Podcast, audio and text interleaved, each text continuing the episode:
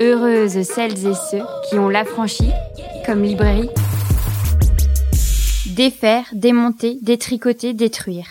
Il y a dans le titre du livre de Rose Lamy une lutte profonde, celle de nommer ce qui est consciemment omis, la responsabilité des hommes dans les violences faites aux femmes. Défaire le discours sexiste dans les médias, c'est s'attaquer à un outil de propagande masculiniste, c'est mettre les points sur les i, c'est se préparer pour la bagarre. On remonte ses manches? Let's go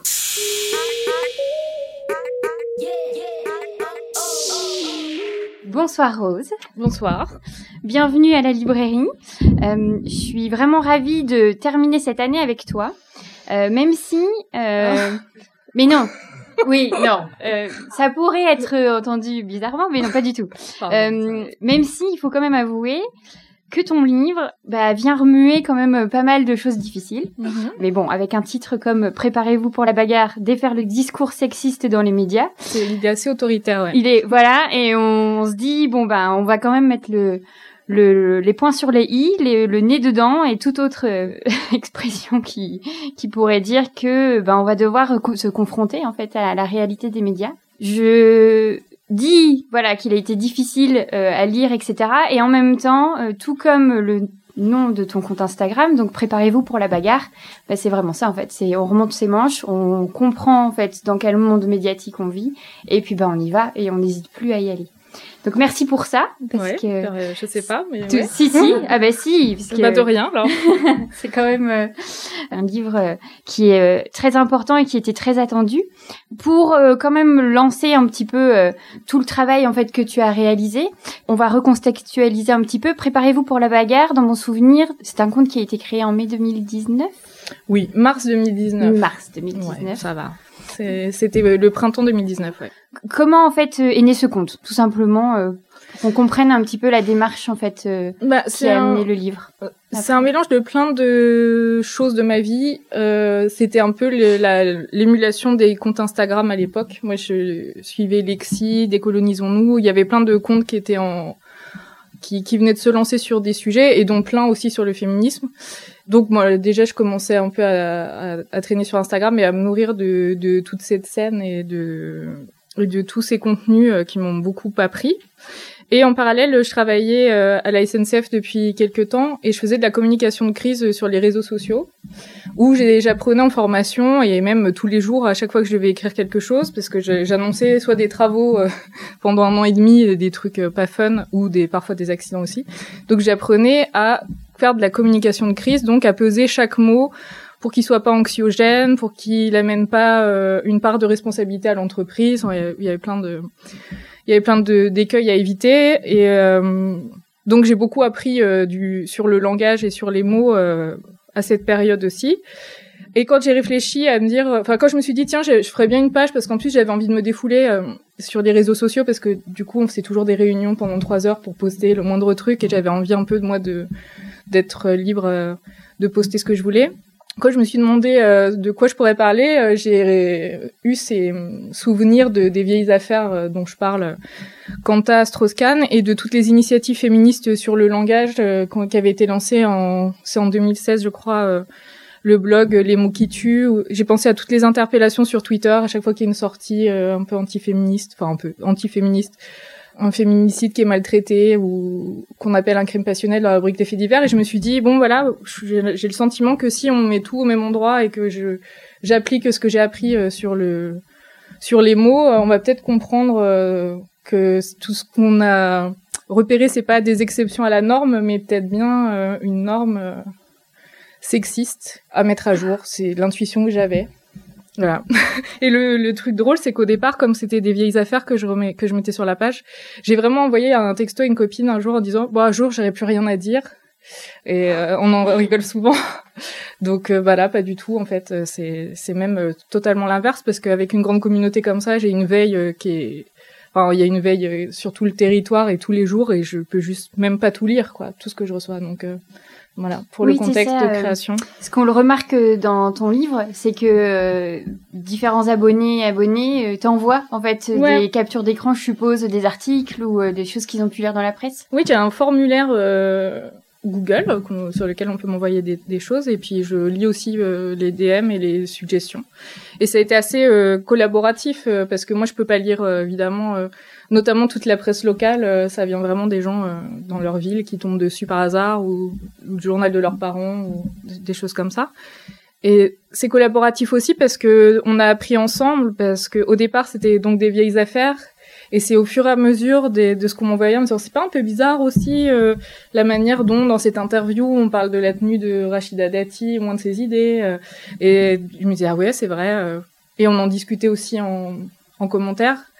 Donc on a appris ensemble à sortir des vieilles affaires vraiment caricaturales pour aller sur le le quotidien et tout ce qui s'y passait aussi et qu'on n'avait pas forcément repéré. Enfin, que moi j'avais pas vu au début non plus.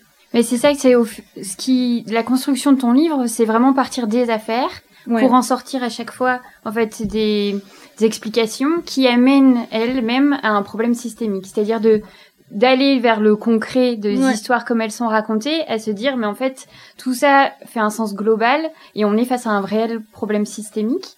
Euh, tu commences en effet avec Bertrand Cantat et c'est vrai que ça fait partie des, des gros souvenirs. Enfin des, on, a tous et toutes ce souvenir euh, de comment en fait ça a été traité à ce moment-là, mais parfois pas dans les nuances. Et c'est vrai que tu prends le temps aussi d'expliquer comment toi tu t'es construite autour de ces discours-là mhm. et de dire bah oui, euh, alors je ne sais plus si c'est exactement sur cette affaire-là, c'est peut-être sur une autre parce que tu, tu parles de nombreuses affaires, mais tu, tu replaces aussi comment toi dans une première lecture tu as pu lire l'histoire et puis ensuite avec du recul et euh, le temps qui passe et tout, enfin j'imagine le bagage théorique que tu accumules, tu te rends compte que bah, c'était pas, c'est plus comme ça que tu réagirais. Euh, enfin là, ton compte de ce fait, il va bientôt avoir trois ans.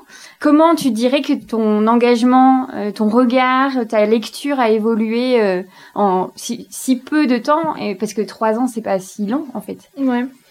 Non, mais c'est exactement le mouvement que j'ai fait et c'est le mouvement du livre aussi. Et je pense que c'est le mouvement de beaucoup. Ça part de l'émotion, du ressenti, du, du pressentiment presque qu'il y a quelque chose qui va pas après, il y a la, enfin, on repère ce qui va pas on le, on le qualifie on le commente ou on s'indigne et on pense que c'est une exception à la règle. Et puis après, mis bout à bout, euh, il y a tellement de faits qu'on se dit tiens, ça fait peut-être système. Et moi, c'est comme ça que j'ai construit mon féminisme aussi.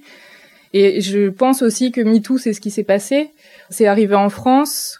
On n'était peut-être pas assez prêts euh, pour euh, pour accueillir ça, et on nous a présenté ça comme plusieurs affaires qui étaient des exceptions à la norme pendant la, cérémonie des Césars, ils ont essayé de nous dire bon c'est bon, ça fait trois ans maintenant, euh, vous allez euh, vous allez nous laisser aller au cinéma et, regarder des films de Polanski.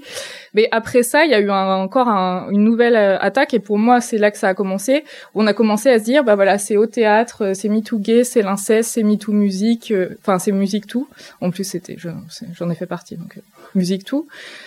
Euh, c'est dans le vin, c'est dans la politique, c'est dans les médias. Et j'ai l'impression que là, on est arrivé à se dire bon, une fois qu'on a dit que c'était partout, euh, qu'est-ce qu'on fait? Et la manière dont les affaires Hulot et PPDA ont, été traitées, je trouve que c'est un vrai progrès parce que on s'est attaqué direct à la parole des victimes sans, enfin, évidemment, la première fois qu'elles se sont exprimées, on a balayé leur euh, leur parole d'un revers de, de, de, la main, hein, que ce soit PPDA ou, ou Hulot. Mais elles sont revenues à l'attaque avec un média, euh, avec une enquête de presse, et là, euh, l'opinion a un peu changé en disant ah oui, mais en fait, elle, elle mentait pas. Bon, ça pose la question de combien il faut de femmes et de médias pour euh, discréditer la parole d'un seul homme sans médias.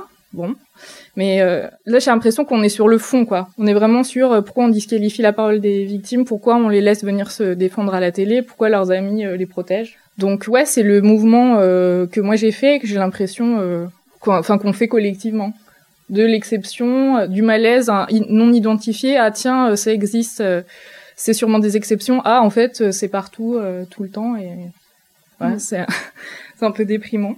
Mm. Mais je crois qu'on en est là en fait. Mais c'est vrai que de voilà de reparler de ce mouvement MeToo qui continue d'être nourri au fur et à mm. mesure, c'est euh, de dire que ben voilà les femmes et euh, euh, toute autre personne qui ont utilisé en fait ce hashtag pour enfin vraiment prendre la parole en fait se faire entendre sur leur histoires personnelles, euh, à un moment donné, en fait, ça ne suffit pas. C'est-à-dire que euh, euh oui, c'est ça c'est des mouvements qui sont impressionnants, qui sont euh, assez incroyables en fait quand on y pense dans le ce collectif-là. Mais la façon dont ces fameux médias en fait s'en sont emparés. Il y a aussi eu une certaine évolution et j'ai l'impression que oui, là on a vu dans les dernières affaires, euh, il y avait une autre façon de traiter euh, cette parole, mais que le chemin est pas aussi rapide que l'on pourrait imaginer. Euh, dans, dans, quelle mesure en fait euh, on pourrait est-ce que l'on doit Est-ce que j'aurais envie tout de suite de donner des réponses, mais non, c'est pas. euh, comment en fait on pourrait euh, parler de la responsabilité en fait des médias dans la façon, dans le traitement en fait de ces affaires. Oui, alors sur les médias, moi c'est pas trop, enfin c'est pas tant une critique euh, du fonctionnement des médias, du fait qu'ils sont, ils appartiennent à des grands groupes ou la parité dans les rédactions ou, enfin si je parle quand même de la catégorisation, mais en fait euh, pour moi c'est c'est juste un support euh, qui est collectif qu'on a tous en commun et qui est accessible gratuitement, populaire, comme tu disais, on l'a tous en commun l'affaire Quanta et du coup c'est une c'est une des meilleures manières de de mettre à jour le discours sexiste en allant euh, sur un terrain euh, que tout le monde a en expérience commune. Donc moi, c'est vraiment sur le discours euh, qui est véhiculé par les médias. J'ai pas de réponse sur la cause. Je sais pas le niveau de conscience des gens qui le qui le perpétuent. Qu'il est, enfin pour l'antiféminisme évidemment si c'est complètement c'est complètement le discours réactionnaire, donc il est bien conscient et bien construit, et là il y a pas de, il y a aucun doute.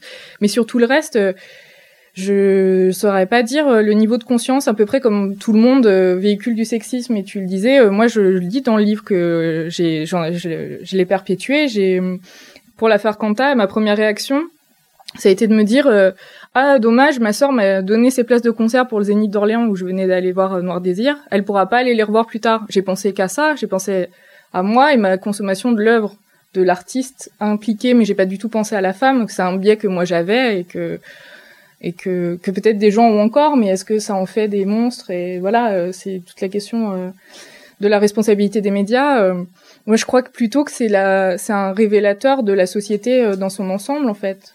C'est, c'est, paradoxal, mais c'est ce qui fabrique l'opinion et c'est aussi le miroir de l'opinion. Donc, c'est, c'est plus un révélateur de ce qui se passe à peu près dans tous les secteurs et je pense dans la vie privée et dans toutes les familles. Et, et donc, c'est important de, de le de le mettre en avant, de le questionner. Mais la solution euh, à ça, euh, d'un point de vue euh, pratique du journalisme, ça, je saurais pas le dire, quoi. Enfin, des formations peut-être, et puis surtout, il fallait le mettre, enfin, mettre tout à plat, en fait, et dire, bah, moi, en tant que consommatrice, en tant que lectrice, en tant que féministe, ça, voilà ce que vous faites et les conséquences que ça a. Après, à eux de, de prendre la mesure ou pas du problème. J'ai l'impression qu'ils le font parce que j'ai quand même un bon, enfin, j'ai l'impression qu'ils ont envie de se remettre en question quand même, par rapport au fait qu'ils me, reçoivent beaucoup et que il y a des discussions, euh, même avec euh, la presse quotidienne régionale, que j'ai quand même pas épargné euh, sur la partie fait divers et, et chronique judiciaire. Et voilà, il y a, une vraie discussion. En tout cas, moi, c'est ce que je voulais. Voilà, et autre chose aussi, j'ai l'impression qu'on a perdu du temps euh, médiatiquement après MeToo parce qu'on a passé euh, trois ans à dire mais non, la présomption d'innocence, on va la respecter, mais non, pas tous les hommes, mais attention à la diffamation, la délation. Et alors, on a eu des tonnes de boucliers euh, réactionnaires au discours féministe et on a passé plus de temps à le déconstruire qu'à s'attaquer au nœud du problème qu'on est en train de peut-être d'atteindre maintenant, j'espère. Qu'on a bien compris que tout ça était absurde, j'espère.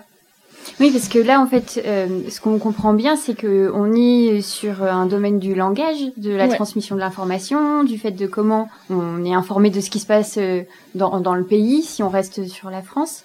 Mais ce qui, euh, le résultat, en fait, de cette mauvaise utilisation du langage, et c'est hyper dur, mais l'invisibilisation et la, le, mauvais traitement, en fait, des informations autour des violences sexistes et sexuelles. Et ce qui fait que ça a une implication quand même qui est il y a une responsabilité des médias quand même, hein, euh, parce que ils ont une responsabilité au moment de catégoriser les informations. Alors déjà, il faut qu'ils décident que ce soit une information euh, qui intéresse euh, le, enfin qui soit d'intérêt général. Ça, c'était pas du tout le cas au moment de l'affaire Strauss-Kahn, par exemple. Où vraiment il y a eu une bataille euh, médias états-uniens et médias français où les États-Unis disaient mais c'est pas possible que vous gardiez des informations comme ça, euh, c'est d'un prédateur sexuel, vous n'avez pas enquêté, vous le saviez. Et la France répondait mais non, euh, on s'occupe pas de ce que les gens font dans leur plumard. Et le canard enchaîné a dit l'information s'arrête à la porte de la chambre à coucher. Donc ça c'est un vrai phénomène français euh, de d'omerta où on se dit euh, le privé, on parle pas de, de la sphère privée quand bien même euh, derrière la porte de la chambre à coucher, il y a un viol, un inceste ou quoi que ce soit, euh, les médias français avant c'était non non, ça ça nous regarde pas, euh, c'est la pudeur un peu de la bourgeoisie. On, on, lave son linge sale en famille. Enfin, c'était des vrais mécanismes comme ça. Donc ça, ça évolue un peu puisque les médias commencent à faire des enquêtes de presse.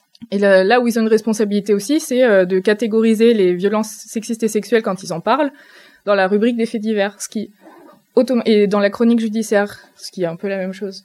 Et automatiquement, quand on décide de les mettre en périphérie, euh, on les dit, enfin, déjà, ça veut dire qu'on les met pas au centre de l'information. Enfin, on les met pas dans les informations politiques ou importantes. Et parce que c'est dans les faits divers, il y a tout un usage qui vient du 19e siècle qui se grève dessus, où on va essayer de faire un bon mot, on va essayer de faire de l'humour, euh, on va être dans la minimisation parce qu'il faut pas que ce soit trop déprimant non plus, donc on va pas appeler euh, un chat, un chat, j'ai l'impression de dire ça tous les jours, mais j'aime bien cette expression. On va rire de, la mort euh, et de la violence euh, envers des femmes. On va, on va pas réussir à nommer d'où vient la menace. On va tourner ça un peu comme euh, si c'était une tragédie grecque, comme si ça tombait du ciel. Un exemple concret récemment, c'était sur les campagnes de prévention contre les prédateurs qui droguent des femmes au GHB. Un titre de fait divers qui était des campagnes pour prévenir des dangers de la nuit je trouve ça c'est poétique hein, c'est sûr. Mais euh, la nuit quoi qu'est-ce qu'on va faire contre la nuit? Enfin si on se pose cinq secondes euh, la nuit elle va revenir demain euh, c'est pas quelque chose qu'on peut qu'on peut appréhender quoi. Donc voilà tout, tout, ce mauvais traitement ça évite de nommer la cause du problème de parler de la souffrance des femmes comme on devrait et du coup de générer de l'empathie pour elles. Et ça minimise les violences parce que alors là ça c'est mon c'est le phénomène qui je crois me m'énerve le plus, c'est qu'on va mal nommer les violences. Donc, j'ai parlé de trois choses. Le harcèlement sexuel, les agressions sexuelles et les viols. C'est des mots qui sont définis par la loi. Je suis allée à la racine de la loi. Et ça, c'est rapporté dans les médias, alors que le boulot des journalistes, c'est quand même de rapporter un fait objectif. Hein. Ça, c'est rapporté en dérapage, maladresse, geste inapproprié, geste déplacé, euh, caresse, ébat, on parle parfois de, de pédocriminalité, hein, euh, main baladeuse. Et il y a toute une incapacité comme ça à dire le mal et à dire la violence qui fait que, ben ouais, c'est pas très grave. Enfin, des mains baladeuses, euh, c'est rigolo même. Enfin, c'est la main de la famille Adam, je l'ai déjà dit, mais qui se promène dans, l'espace public et qui va faire des guillis aux gens. Et, et c'est complètement incroyable de, de traiter ces faits comme ça. Et c'est vrai que là, il y a une responsabilité aussi, mais c'est aussi un peu inconscient, donc c'est compliqué. Je, je, crois pas que les gens qui rédigent le fait divers se disent ah comment euh, aujourd'hui je vais minimiser les violences, disqualifier euh, les victimes euh, et déresponsabiliser les agresseurs. Je pense pas qu'ils le fassent sciemment, mais en tout cas ils le font. Et la conséquence c'est que ben on, on se rend pas compte que c'est un système en fait. Et c'est ce qui s'est passé avec les féminicides. On, on parlait de crimes passionnels, de drames conjugal. On pensait que c'était des des anecdotes individuelles qui s'empilaient, que c'était la faute à pas de chance, que c'était l'amour, le destin, euh, c'était romantique. Et puis quand on a commencé à imposer de, parler du mot féminicide, et quand je dis on, c'est les initiatives féministes, euh, les gens ont commencé à se dire ah ouais, mais en fait c'est tous les trois jours, mais en fait c'est politique, mais en fait euh, et de fil en aiguille ça devient la grande cause du quinquennat, même si bon, c'est pas, je sais pas si ça servait à grand chose, mais en tout cas c'est devenu quand même politique, c'est devenu un débat public au moins.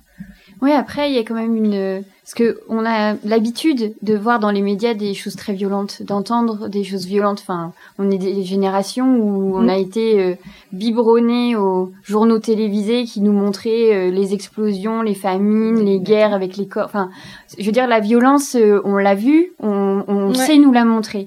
Et là, il y a quand même... On est de l'ordre de l'impossibilité de dire cette violence-là, ces violences-là. Ouais.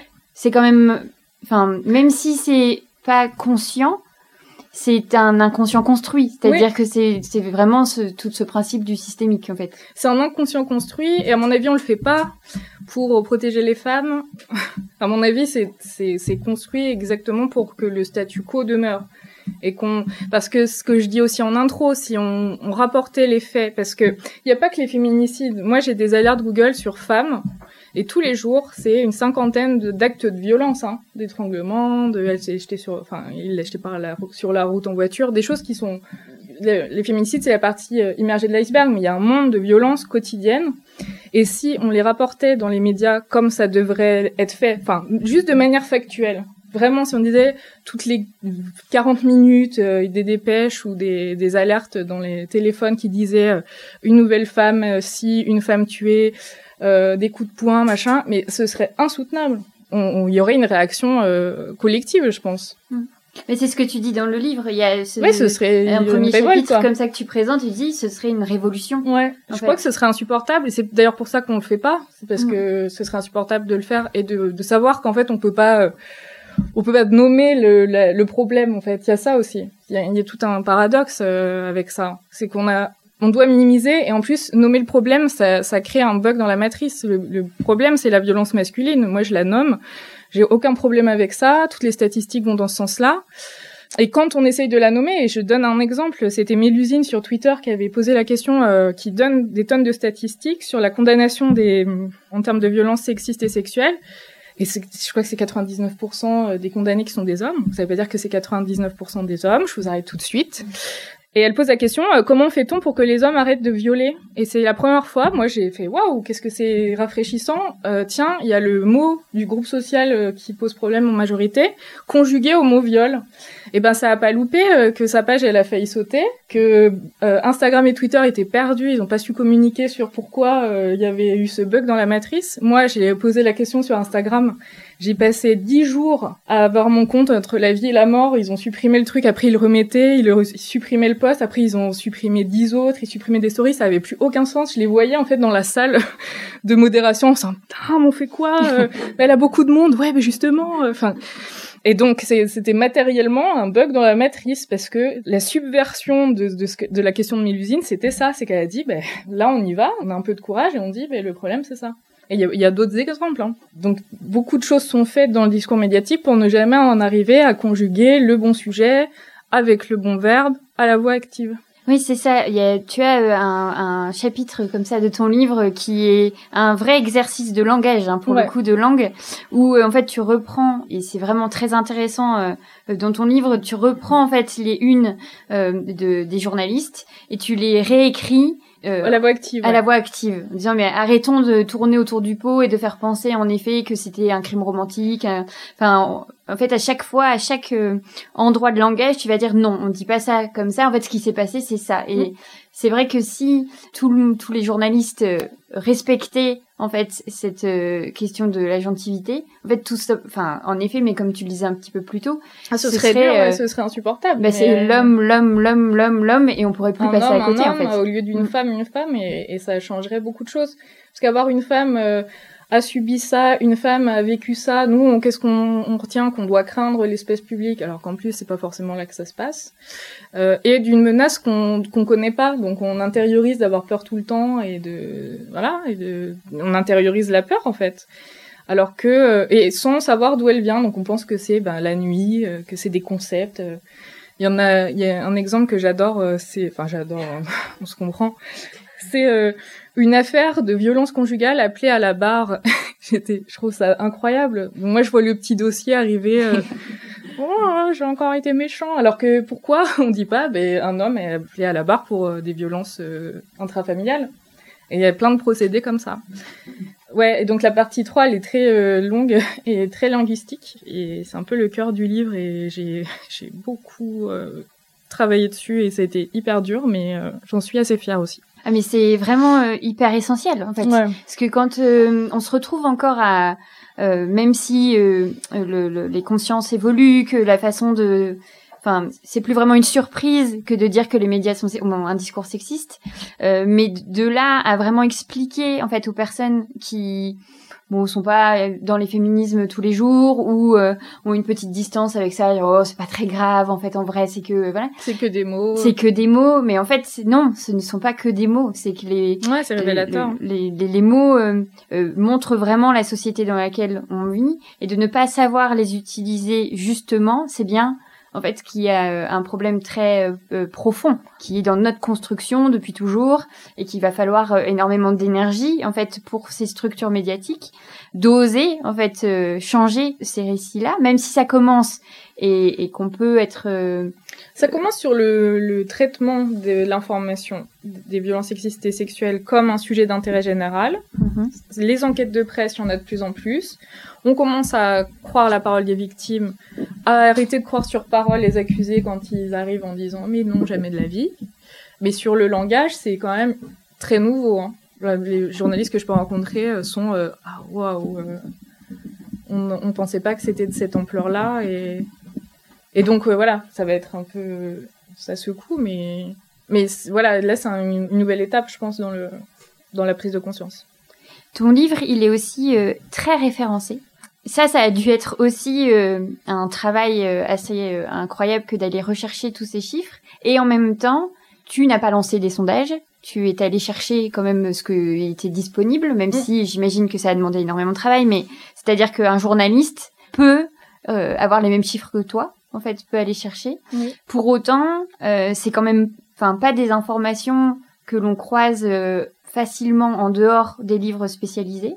Ça fait partie évidemment de la l'invisibilisation. Enfin, ça fait partie du du jeu. J'ai envie de dire que euh, de faire comme si en fait, en effet, c'était du fait divers, c'était du quotidien, mais allez, on va pas euh, commencer à parler de statistiques, on va pas, etc. Est-ce que, euh, comme on l'entend, en fait, tu as pu rencontrer des journalistes euh, depuis, tu les as questionnés sur cet endroit, en fait, de, mais ce que je vous dis là, en fait, vous auriez pu vous aussi, en fait, vous en emparer. Ah non, je pas. Je pas trop. Pas, ça peut être. Non, je l'ai pas trop amené sous cet angle-là. Ils sont un peu séchés quand même hein, de la démarche que j'ai fait un peu toute seule, euh, sans avoir fait des études de journalisme, ni d'ailleurs euh, d'université. Nous sont un peu, euh, ouais, quand même. Il y a une thèse quand même, je tiens à dire, qui va, qui est en cours là sur spécifiquement la catégorisation faits divers et et page centrale des journaux, ce qu'on n'a pas encore en France. C'est quand même, il y en a en Belgique et en Suisse, et moi je me suis appuyée dessus. Donc, il y a un peu de, enfin, il y a des choses universitaires qui ont été écrites sur le sujet. Il y a quelques articles féministes qui ont été faits, mais euh, ben, le problème euh, en France, enfin, on va voir si c'est un problème parce que faut, faut nuancer, mais qu'il n'y a pas de d'organes de, de régulation de, de la presse écrite, par exemple. Il y a le CSA pour le la télé et la radio. Donc là, on sait que quand il y a un peu quand il y a des, des dérapages, il y a une intervention possible, ou en tout cas on peut s'en référer à quelqu'un en disant bon bah là c'est pas possible, euh, ça, ça, dépasse les bornes, et puis il peut y avoir des sanctions. Euh, on parle pas de censure, hein, on parle de sanctions économiques ou de rappel à l'ordre. Et pour la presse écrite, euh, bah il y a rien. Donc c'est un peu un impensé euh, cette critique des médias. C'est quelque chose qui n'existe pas. Parce que j'ai fait une petite enquête pour savoir bah, si, comment on pourrait faire sans les réseaux sociaux. Et il n'y a pas de référence. Enfin il y a pas de il y a, bien un conseil de déontologie, mais qui est pas du tout reconnu par la profession, qui a aucun effet et que personne n'écoute. Euh, c'est plutôt du coup euh, une régulation entre pairs, P-A-I-R-S, des médias. Donc c'est un peu des discussions entre eux, quoi, euh, d'édito en édito et c'est intéressant parce que hier, du coup, j'ai fait une émission chez à France Info. Elle était un peu, euh, mais si, ça a changé. et j'ai, j'ai pas pensé tout de suite à, à lui demander, mais est-ce qu'il y a eu un jour un débrief, quoi, de tiens, l'affaire Quanta, euh, on a quand même bien merdé, quoi.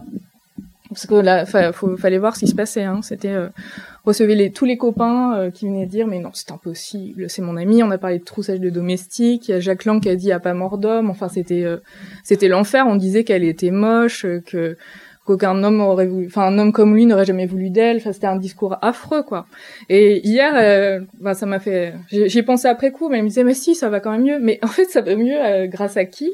Et pas grâce à votre introspection. Enfin, en tout cas, euh, si vous avez fait introspection, on n'en a pas vu la couleur en fait. Peut-être que ça va mieux, mais dites-le.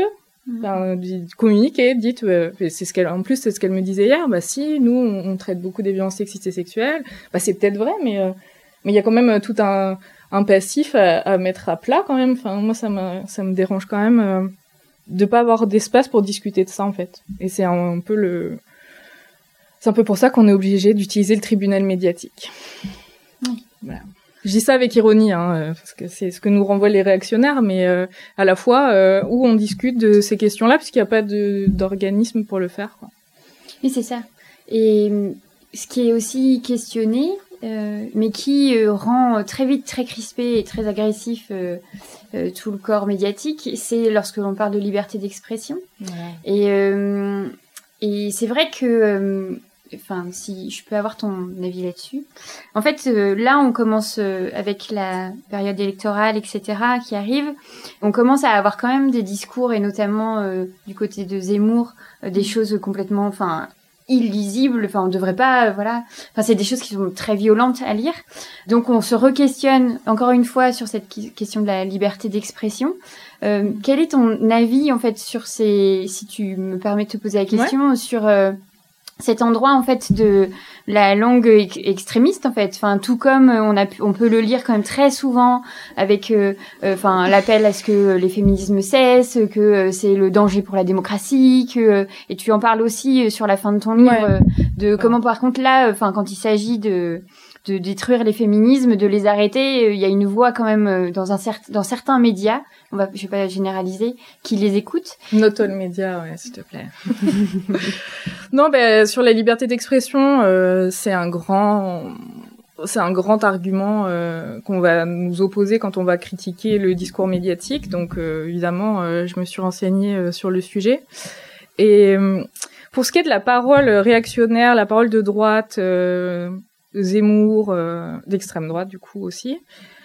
Enfin, il y aurait presque un tome 2 à faire sur la hum, responsabilité des médias à inviter, mais à pas contredire, à laisser l'espace, parce que euh, ils sont pas forcément euh, pour les idées qui sont partagées, mais il y a une complaisance, une connivence à les inviter et à surtout inviter personne en face qui pourrait contredire, qui pourrait fact-checker. Alors ça commence un petit peu là. BFM avait fait un fact-checking ou CLC, je sais plus, pour le débat euh, Zemmour-Mélenchon, mais ça c'est encore un, sujet à part entière. Quoi. Comment le sensationnalisme, la quête du buzz va influer sur euh, sur euh, le fait d'inviter ce genre de personnes? Comment euh, comment du coup le curseur de, de, la neutralité se déplace? Comment on continue à nous parler de neutralité journalistique? Parce que moi j'ai déjà entendu, on m'a dit bah oui mais on prend tous les avis, c'est ça, c'est ça le pluralisme.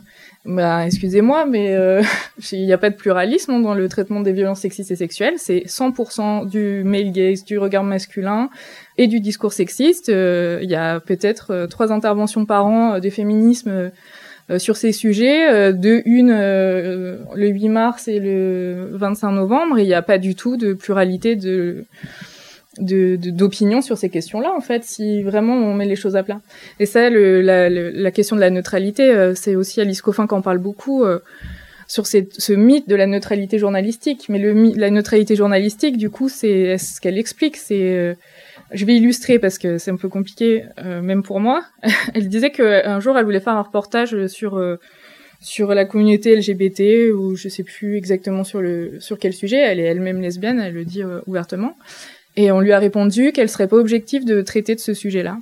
Et du coup, c'est un collègue à elle, blanc, euh, hétéro, euh, cisgenre, euh, qui fait le reportage. Donc voilà, la définition de la neutralité, c'est ça.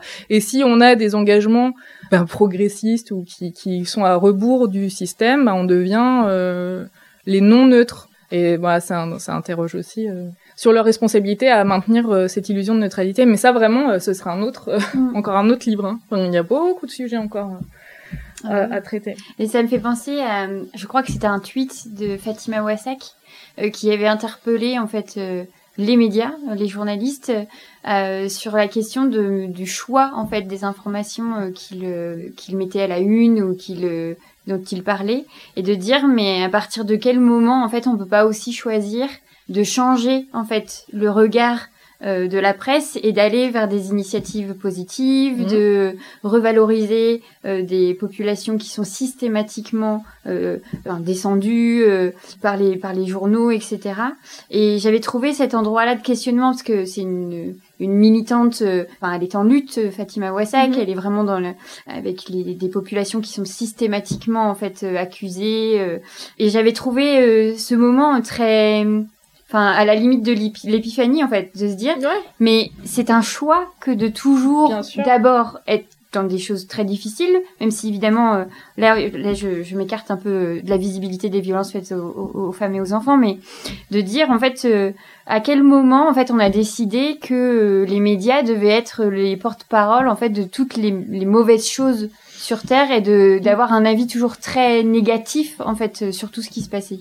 C'est Alice Coffin aussi qui dit euh, que l'information en soi n'existe, que l'actualité en soi n'existe pas, mais qu'elle est la somme de ce que les journalistes décident de traiter ou non dans la rubrique information. Ça pourrait être très simple, un autre monde où euh, où on, parle de, toute autre chose, on parle des initiatives positives, où on parle de, de populations euh, marginalisées ou minoritaires bah là, ça pose la question du monde euh, du capitalisme dans lequel on vit aussi. Euh, là, il y a une dimension de toucher le plus grand nombre. Euh, il y a qui détient les médias en ce moment, c'est quand même catastrophique.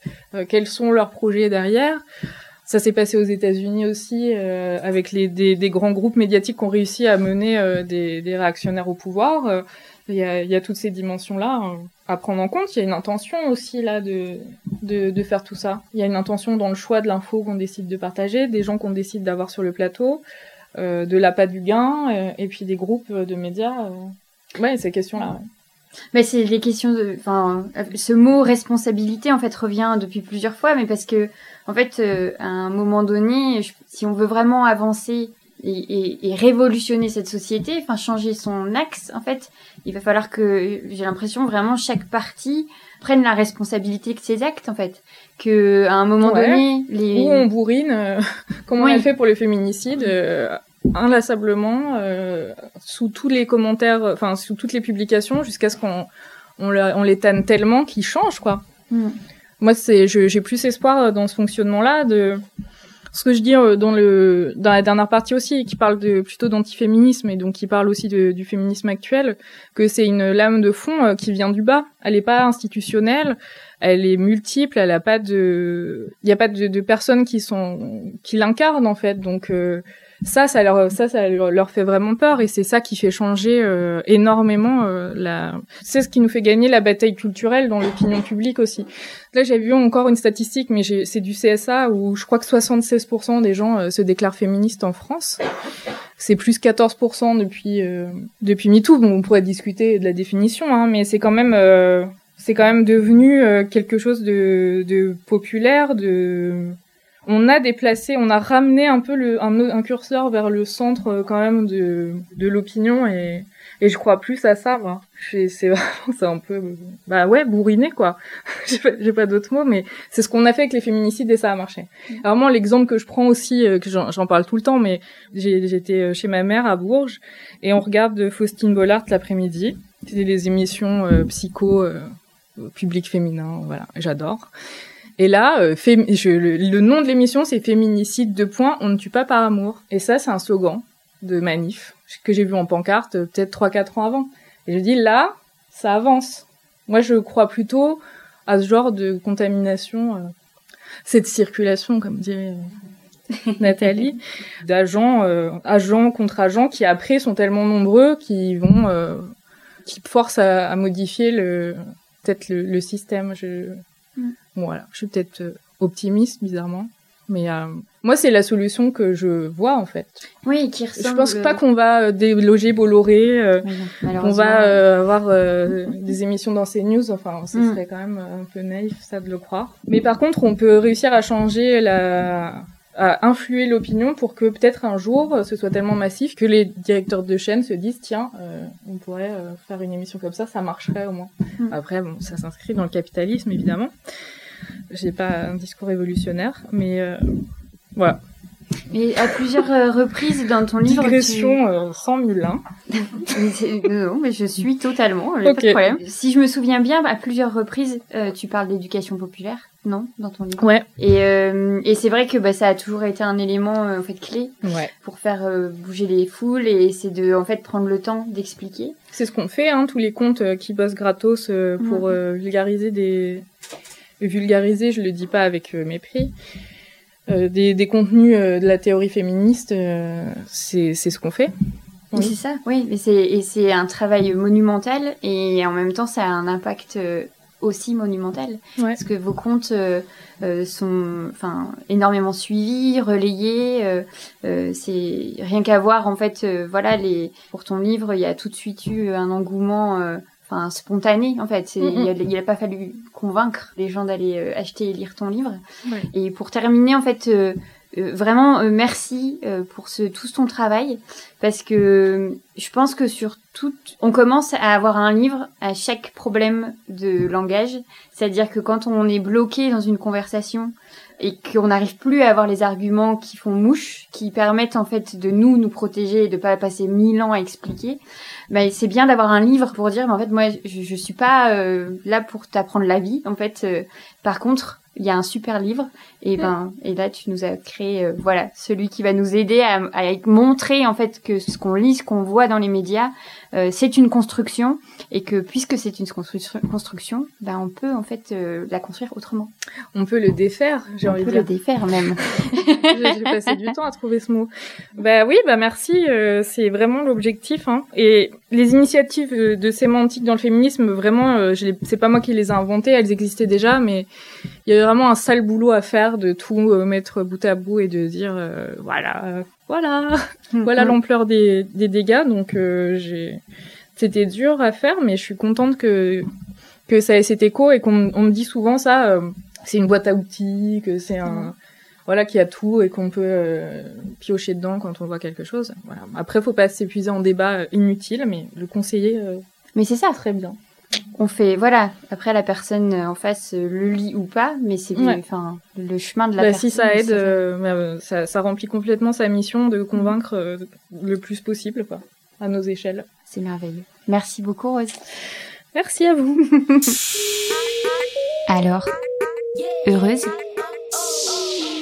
Vous venez d'écouter un nouvel épisode de l'Affranchi Podcast en compagnie de Rose Lamy à l'occasion de la parution de son ouvrage Préparez-vous pour la bagarre, défaire le discours sexiste dans les médias aux éditions JC Lattès. L'Affranchi Podcast, c'est Soazic Courbet à la réalisation et Camille Cario à la post-production et au montage.